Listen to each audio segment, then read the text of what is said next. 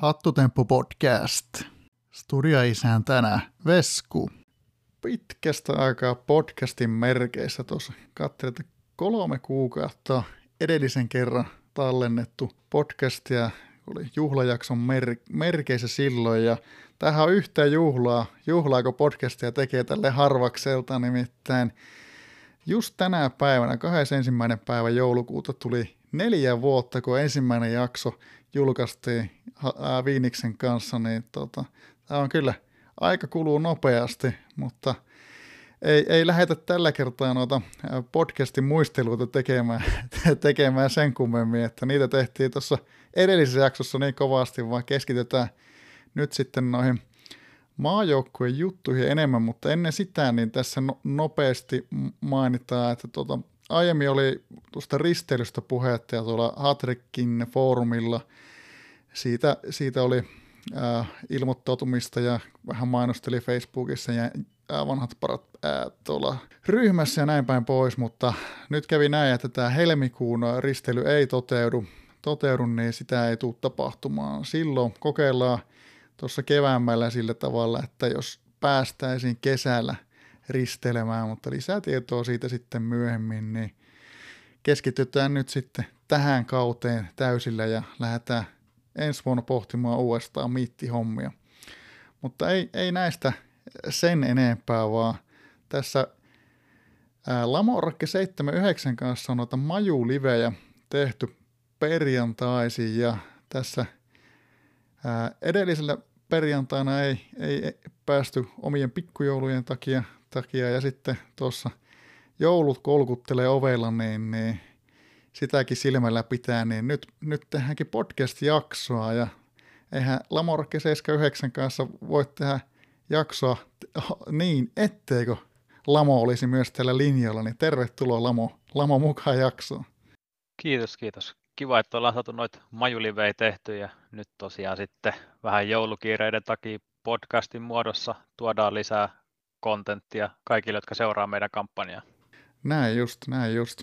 Tässä kun mitä maju, majuliveä seuranneet ehkä on päässyt seuraamaankin, niin jännittäviä pelejä on ollut ja siellä on melkoiset käsikirjoitukset ollut, ollut mutta aika lailla ainakin mitä itse on nähnyt, nähnyt, niin tuntuu, että siellä on Lamo lähestulkoon kuunnellut toisten managereiden ajatukset äänikirjana ja siellä voi pohdita, että mistä, mistä tätä äänikirjaa on saatavilla, mutta, mutta tota, voitaisiin lähteä käymään vähän, että tässä kun tuo EM-kisojen lohkovaihe on puolivälissä, että miten, miten meillä, meillä Suomella on mennyt?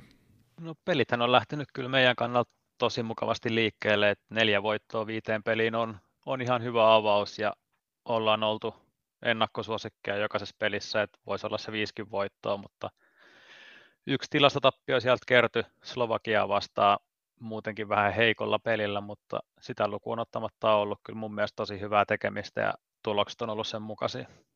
Kyllä, ja tuossa ainakin mitä tuolla foorumilla on lueskellut, niin kyllä siellä on muistaakseni nähty sellaisia kommentteja, että, että teikälään on lukenut vastustajan niin avointa kirjaa, niin tota, tuossa puhuttiin, että voitaisiin näitä kahta peliä, mitä ei ole ehitty majuliveissä seurailemaan, niin käydä vähän läpi, niin tota, tuossa oli tämä Suomi-Slovakia-peli, niin jos sitä tässä siitä aloitettaisiin.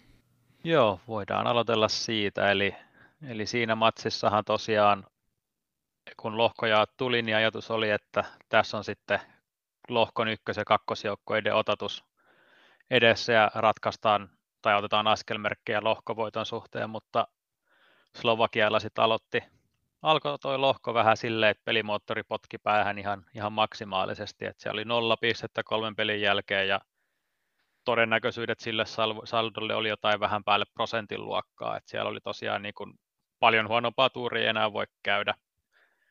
Eli päästiin siihen sitten vähän erilaisista asetelmista, eli mietittiin sitä, että onko Slovakialla kenties jo vähän paniikkinappula hakusessa, kun pelit on lähtenyt niin huonosti ja paine pistetilin avaamiselle oli todella korkea. Ja mietittiin, että lähteekö ne yrittää meitä vastaan normiin, normilla haastoa ja avata pistetiliä. Kuitenkin meillä taas oli siinä vaiheessa niin hyvä tilanne, että siellä on ehkä ajateltu, että meillä on kuitenkin rento peli se oma asennevalinta siihen. Ja sitähän me alun perin lähdettiin katsomaan, mutta sitten Andorra-valmentaja tuli lyömään vähän lusikkaa soppaa sinne ja ehdotti meille big dealia siihen viidenteen matsiin, jonka jälkeen mä sitten laitoin siitä vastapalloa, että no jos te haluatte rentoilla keskinäisen ottelun viidentenä, niin mitä jos me pelattaisiin molemmat normi tähän neljännelle kierrokselle. Ja tämmöiseen yhteisymmärrykseen sitten Andoran valmentajan kanssa päästiin, joka avasi meille sen normin mahdollisuuden tähän Slovakia-peliin ja helpotti sitä peliin valmistautumista, koska se heidän normi ei ollut enää lähellekään niin paha uhka, koska me pystyttiin myös itse pelaamaan käytännössä ilmanen normi siihen. Ja no, mä sitten siinä kattelin Slovakian kokoonpanokokemuksia ja huomasin, että siellä 352 olisi tippumassa pois, jos ei sitä meitä vastaan pelailla. Ja sen takia sitten ajattelin, että he lähtee sitä pelaamaan ja yrittää sitä normi, normihaastoa, kun veikkailee meidän rentoilua. Ja sehän ei nyt sitten ihan osunut niin kuin olisin halunnut. Niin, sieltä tulikin sitten 532 vastikset vastaan. Joo, se oli sitten Slovakialta ehkä se järkevä peli. Et ei, vaikka se oli tarpeet pisteille, oli, oli kova, niin ehkä Suomi ei ollut siinä tilanteessa se joukko, jolta niitä pisteitä pitää ottaa. Et se oli kyllä heiltä oikea ratkaisu minimoida häviö siinä vaiheessa ja siirtää voimat seuraaviin peleihin. Ja vaikka me nyt saatiin 60 arpaa voitolle, niin oltaisiin me voitu saada 253 yli 70 arpaa, lähemmäs 80 arpaa joissain tilanteissa, riippuen kuinka rohkeasti se olisi uskallettu pelata, että hyvät arvat saatiin, mutta olisi ollut paljon enemmänkin saatavissa ja niin, niin kuin usein Hatrikissa käy, niin jos jättää kympin pöydälle, niin pelimoottori rankasee siitä ja niin nyt sitten kävi näinkin, että Slovakia otti siitä 2-1 muistaakseni voitti sen pelin ja täydet kolme pistettä ja siinä ehkä 3-2 voitti. Ja siinä positiivisin asia oli meidän kannalta ehkä sitten se, että vaikka me hävittiin, niin hävittiin vaan vähän, että itseluottamus kuitenkin pysyi korkealla, mitä me oltiin ekoista peleistä kerrotettu. Ja vaikka me se normi pelattiin vastustajan rentoiluun vastaan, niin se ei meille mitään maksanut tämän meidän Andorra-diilin takia, että sinällään ei oikeastaan menetetty juuri mitään, vaikka pisteet jäi saamatta. Tuohan kuulostaa siinä mielessä sitten hyvältä lähtökohdalta sitten tuohon Andorra-otteluun. Joo, kyllähän meillä oli tiedos siihen, että, että Andorralla on aika helppo, heikko joukkue, ja kun meillä on teoriassa sovittu ne rentoilut toisiamme vastaan, että se on aika helppo tilanne. Et hetken aikaa mä mietin sitä, että tässä olisi Andoralla helppo paikka rikkoa se diili ja laittaa normi sisään, koska he tietää, että me, me, me varmasti pidetään se diili, meillä ei ole mitään syytä lähteä sitä rikkomaan, niin pääsis tasajoukkojen hengillä kotona varmasti normilla rentoa vastaan, että he olisi pystynyt keskikentän viemään. Mutta mä sitten totesin, että, että jos ne sen diili rikkoo, niin se rikkoo, että mä en voi lähteä siinä pelossa omaa peliäni pelaamaan, että pelataan sillä oletuksella, että sieltä tulee se rentopeli ja kasataan semmoinen kokoonpano, joka toimii kaikkea vastaan. Ja vastahyökkäyksiä haisteltiin ja sen takia lähdettiin rohkeasti 3-4-3 haastamaan vieraissa, joka oli sitten aika hyvä peli meiltä, vaikka vastustaja ei ihan sitä pelannut, mitä odotin. Joo, sieltä tulikin sitten 4-5-1 painostus vastaan. Joo, toi oli aika mielenkiintoinen lähtö, koska mä olin laskeskellut, että jos he olisi pelannut 3-5-2 samalla tavalla kuin he pelasivat kolmannella kierroksella, eli maksimit keskikenttään, niin he olisi kyllä voittanut tämän meidän 3-4-3 keskikentän sillä. Mutta se oli meillä olisi sitten ollut niin paljon paremmat hyökkäys- ja puolustusarvosanat, että se oli ihan hyväksyttävä tilanne hävitä keskikenttä lievästi. Ja se, mikä sitten tässä 451 yllätti, että he kuitenkin hävisi keskikentän meille ja vielä aika reippaasti, vaikka viidellä innerillä kuitenkin olisi ollut mahdollisuus myös voittaa se keskikenttä. Ja sitten me kuitenkin mennään tuolta kahdelta kaistalta yli 30 prosenttia hyökkäyksistä läpi ja viimeiseltäkin 20 prosenttia ja samalla Andoralla on vaan yksi kaista, että vaikka siellä on korkeat mahdollisuudet, niin kun saat vähän paikkoja ja vain yksi hyökkäyskaista kelpaa, niin siinä ei hirveästi odottamaa ole. Ja kyllä toi 73 arpaa vierais on aika murskaava lopputulos. On kyllä meillä, melkoinen. Tässä, mikä täältä pistää itselle silmään, on tämä Valde Palomäen punainen, niin miten, miten tota jatkoa ajatellen, oliko tämä, tämä sitten minkälainen isku? No se on aika ikävä just tähän paikkaan, koska meillä on nyt sitten seuraavaksi Färsaaret edessä, se on vieraspeli. Siinä olisi voinut olla aika iso halu pelata vastahyökkäykset ja se, että meillä tuommoinen normaali hyökkäjä ottaa punaisen ja on poissa siitä pelistä, niin se vähän vaikeuttaa sitä, koska nyt sitten meillä on erinomaisessa kunnossa pelkästään Severi ja sitten yksi PNF-hyökkäjä, joka ei oikein vasta hyökkäyksiin kelpaa. Et Palomäellä olisi kuitenkin ollut erinomainen laituri, erinomainen kunto, niin se olisi sopinut tosi hyvin laitaa tukevaksi hyökkäjäksi tuohon meidän vastahyökkäyksiin. Et jää nyt sitten nähtäväksi, että joudutaanko me tämän takia pelaamaan vielä hallinnan kautta vai pelataanko silti vastahyökkäykset eri hyökkäjällä. Kyllä. Kattelin tässä, että Mikael Vasperi on loukkaantuneena. Heti mietin, että mikä ihme hiihtäjä täällä, mutta täällä olikin vain yksi S nimessä. Joo, kyllä. Ja sieltä, mä en ole itse tätä vielä huomannut, mutta näköjään on Vasberi ottanut loukkaantumisen maalivahtina. On tullut vielä ystävyysottelusta tuossa viikolla, eli voi olla, että tekee tiukkaa parantua pelipäivään. Se on tosin ihan otteluraportissakin merkattu yhdeksi viikoksi, että voisin veikkailla, että Laastarille selviytyy perjantaille, joka ei pitäisi olla katastrofi, jos Jolkkosen kunto nyt ei tipahda kelvolliseen. Ja sitten jos tipahtaa, niin sitten ruvetaan miettimään kolmannen maalivahdin nostoa. Et se on tietenkin ikävää joutua tekemään näin aikaisessa vaiheessa, mutta joskus pitää tehdä ikäviä valintoja. Näinpä, näinpä. Mutta tuossa sanoitkin, sanoitkin jo, että seuraavaksi sitten Färsaaria vastaan vieraissa, niin joko siellä on pelikirja niin sanotusti selvillä tuohon tulevaan otteluun, että joko on selkeät ajatukset, miten, miten Färsaaria vastaan lähdetään?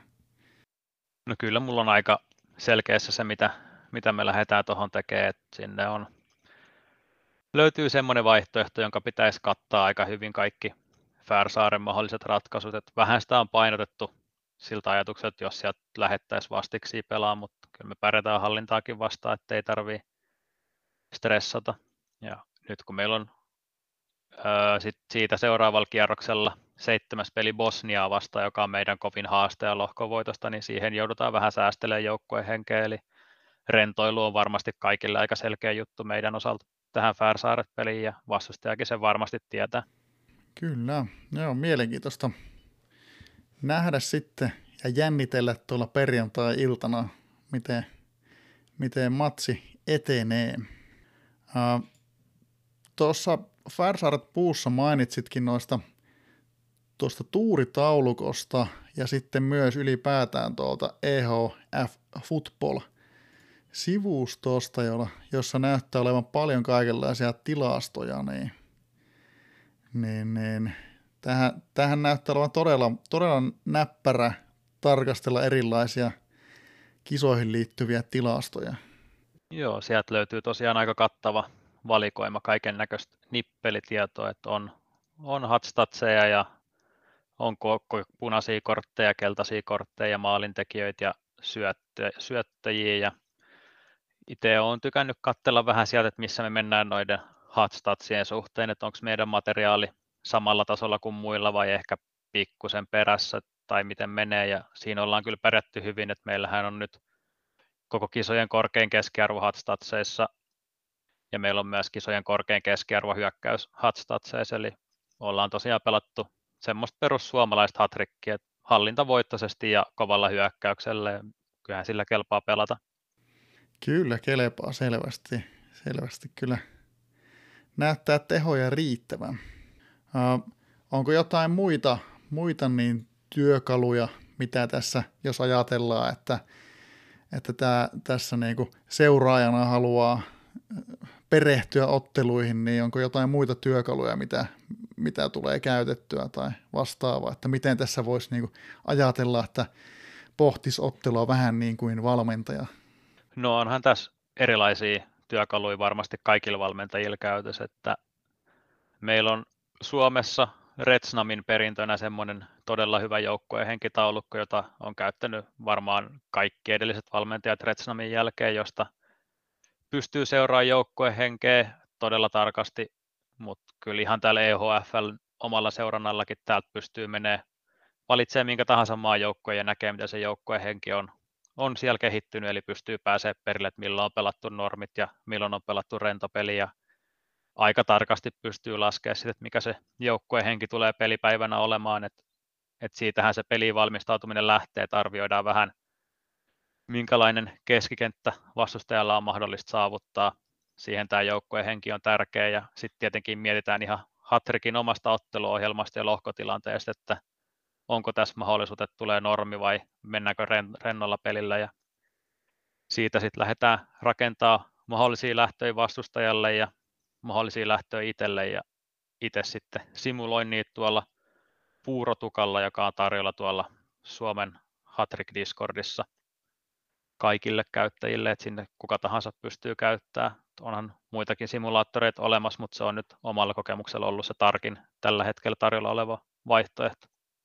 Kyllähän noita hyvin kuulostaa olevan sitten tarjolla ja tässä katoan, katoan että täällä EHF Football-sivustolla näkyy myös näitä, mitä, mitä asenteita joukkueet on käyttänyt, niin mä en ole, mä en ole itse tätä sivustoa katsonut, niin onko nämä luotettavia nämä tiedot täällä sivustolla näissä, näissä asenteissa, mitä täällä näkyy? Tähän mennessä joo. Se, minkä mä oon huomannut, että se ei tunnista viidennen kierroksen rentoa peliä oikein, jos on pelannut kaikki pelit rentona pelinä. Eli toi systeemi selvästi toimii niin, että jos joukkojen henki on laskenut hirveästi perjantai- ja lauantain välillä, niin se tulkitsee, että se on ollut motsi. Ja jos se on tippunut vähäsen tai pysynyt samana, niin se tulkitsee, että se on normi, ja jos se on noussut, niin se tulkitsee, että se on pikki. Ja tuohon viidenteen peliin, jos tuut pikputkessa, niin sun joukkojen henki on ennen peliä kymmenessä, ja sitten pysyy pelin jälkeen kymmenessä, niin se ei pysty tunnistaa, että siinä on rentoiltu tai onko pelattu normi, koska se pysyy samana se joukkojen henki. Mutta tätä pientä juttua lukuun ottamatta se tunnistaa hyvin. Ja sitten tietenkin kun motsi tunnistaa joukkojen hengen tippumisesta, niin jos on potkittu paljon pelaajia, niin saattaa tunnistaa sen motsiksi, vaikka se on ollut vain pelaajien poistaminen ja sieltä on saatettu pelata normi tai pikki. Kyllä, eli, eli aika, aika luotettavasti toimii, että kaverina jos vähän katsoo, että onko joukkoja vaikka tyhjennetty tai muuta, niin saa, saa hyvää suuntaa sitten, mitä on. Joo, että nyt ainoa mitä tuossa on joutunut katsoa, niin on just se, että ketkä on oikeasti pelannut rennon pelin viidennesottelussa pikputkessa olevista ja sen näkee sitten siitä, että se joukkojen henki on pysynyt yli kympissä lauantai ja sunnuntai, niin tietää, että siinä on viisi peliä pelattu rentoille ja näitä tällaisia joukkoitahan on nyt enää seitsemän kappaletta jäljellä, että kaikki muut on sitten joukkojen henkeä jossain vaiheessa käyttänyt ja enää ei tule oleessa vastaavaa tilannetta, että joukkojen henki olisi sama sanallinen arvosana rennon pelin jälkeen, että nyt se aina nousee tästä eteenpäin, koska pelataan semmoisilla joukkojen hengillä. Joo, mielenkiintoista, mielenkiintoista. Mä oon aina välillä nähnyt vaan noita, että taulukoita on postattu tuonne, tuonne foorumille, mutta en ole, en ole lähtenyt perehtymään tuohon, tuohon tarkemmin, niin ihan kiva nähdä, nähdä itsekin, että mitä sillä kaikkea näkyy. Mm. Tässä kun kattelin tota otteluohjelmaa muuten, niin tuolla esimerkiksi näyttää olevan uudestaan niin kuin Suomella tuolla kierroksella 8 ja 9 nuo tupla vieraspelit, niin näetkö sä yleisesti ottaa, että tuoko, tuoko tuohon niin kuin pelaamiseen, suunnitteluun lisää haasteita, kun on näitä tuplavierasotteluita? No kyllähän ne aina, en mä tiedä tuoko ne haasteet, mutta ne pitää ottaa huomioon siinä mietinnässä, että, että miten käytetään joukkojen henkeä ja näin, että meillähän nyt oli tuossa kierrokset kolme ja neljä oli tupla kotipeli ja nyt me joudutaan kierrokset kahdeksan ja yhdeksän pelaa se sama tupla vieraissa, että kyllähän tämä otteluohjelma on meille silti ollut edullinen, koska me ollaan saatu alkuun paljon kotipelejä ja vielä siinä vaiheessa, missä pääsääntöisesti kaikki pelaa rennolla pelillä. Eli me ollaan aika turvallisesti päästy pelaa kotona rentoa peliä ennakkosuosikkina ja kasvattaa itseluottamusta. Toisaalta sitten tuossa on ollut se myös, että jos käy huono tuuri noissa kotipeleissä alussa, niin sitten onkin lopussa vaikeampi kääntää laivaa, kun on enemmän vieraspelejä jäljellä. Et sinällään meillä on nyt sitten hyvä tilanne, kun pistetili on ihan hyvän näköinen, mutta kyllä noin kahdeksas ja yhdeksäs kierros tulee olemaan aika vaikeita, erityisesti tuo yhdeksäs kierros, koska Slovakia tulee tarvitsemaan jokaisen jäljellä olevan pisteen, että ne selviää edes MM-kisoihin, niin siinä on kyllä tiukka peli vieraistulossa. Me taas pääsääntöisesti tähdätään pudotuspeleihin nyt tässä vaiheessa, niin me haluttaisiin ehkä säästellä joukkueen henkeä noissa peleissä, joka on vierais paljon vaikeampaa kuin kotona. Et pitää sitten katsoa, että käytetäänkö vielä joukkueen henkeä jommas kummassa ja miten selvitään pudotuspeleihin vai onko sitten vastahyökkäysten paikka. Joo, mielenkiintoista nähdä, mielenkiintoista nähdä. Kaiken kaikkiaan toistaiseksi näyttäisi kaikki menevän varsin, varsin mukavasti, niin tässä saa, on mukava jännittää sitten, että miten, miten nämä kisat tästä etenee. Oliko, ne, aiemminhan me tuolla Majuliveissa puhuttiin muistaakseni, että, että ne voittohan se on mielessä tällä kertaa, oliko se näin? No kyllä mun mielestä aina jos lähtee maajoukkueet valmentaa, niin voitto on se ainoa tavoite, että, että sitten jos käy huono tuuri, niin sitten säädetään niitä tavoitteita myöhemmässä vaiheessa realistiseksi, mutta nyt tällä hetkellä kaikki näyttää hyvältä, mutta ei se vaadi kuin kaksi huonoa tulosta ja tämä tilanne kääntyy ihan päälaille. Et jos me nyt vaikka hävitään seuraavat kaksi peliä Bosnia voittaa, niin me ollaankin yhtäkkiä neljä pistettä perässä lohkovoittoja ja pudotuspelipaikkaa, eikä meillä ole enää edes keskinäistä peliä Bosnia vastaan siinä vaiheessa jäljellä. Et ei tämä paljon vaadi, että näin hyvästäkin tilanteesta menee vaikeaksi, mutta parhaamme yritetään ja ihan hyvältä näyttää tällä hetkellä. Se on just näin. Sen verran tätä Suomen materiaalia kurkkaili, että mistä tuolla Majuliveissakin oli puhetta, niin nyt Eetu Hursti on täyttänyt tuon 22 vuotta, on kuusi päivää yli tällä hetkellä, niin hänen ottelut, ottelut taitaa olla nyt tuolla Junnumaajoukkueen paidassa pelattu, mutta taisi olla, olla kuitenkin varsin, varsin hyvä vahvistus tähän kärkeen. No kyllä se helpotti tosi paljon, että meillä on semmoinen laituri, jolla on käytännössä samat tehot kuin kaikilla näillä nuoremmilla, mutta kolme tasoa enemmän pelirakennusta. Tai nyt itse asiassa Linko on tullut Hurstin tilalle noihin pariin peliin ja, tai yhteen peliin ja siinä taitaa olla yli neljä tasoa eroa pelirakennuksessa. kyllä se niin kuin vaikuttaa tietenkin keskikenttävoimaa ja sitten kun meillä oli noita kotipelejä tuossa alussa paljon, niin se tietenkin helpotti niiden pelaamista, että on huomattavasti enemmän sitä keskikenttää käytettävissä. No kyllähän tuo kuulostaa tosi, tosi merkittävältä hyödyltä sitten, että saa tuollaisen tollasen lisätehon tuonne alkuun. Joo, kyllä se vähän pahalta tuntui katsoa sitä viidennen matsin kokoonpanoa ja katsoa, että jos Hursti olisi myös puoltasoa enemmän keskikenttää näkyviä, näkyviä tasoja, että varmaan se on ollut jotain 0,4 tasoa, 0,3 tasoa oikeasti, mutta kuitenkin puhutaan huomattavasta menetyksestä näillä junnutasoilla, kun on vielä matalammat arvosanat. Mutta hyvin pärjättiin ilmankin ja nyt sitten ajetaan nuorempia sisään. Et se oli kyllä todella hienoa, että oli käytettävissä tuommoinen poikkeustapaus, millä pystyy ottaa niin paljon lisää tehoja koihin peleihin. Ja tässä nyt oli puhettakin, että tehdään tälle lyhyt jakso tähän, tähän väliin, että tuossa kuitenkin majulivessa on käyty, käyty hyvin pitkälti kaikki, kaikki sillä tavalla syvällisemmin samalla otteluta seuratessa, niin, niin majulivethän tulee sitten jatkumaan. Jatkumaan tässä oli puhetta, että perjantaisi jatkossakin seuraillaan.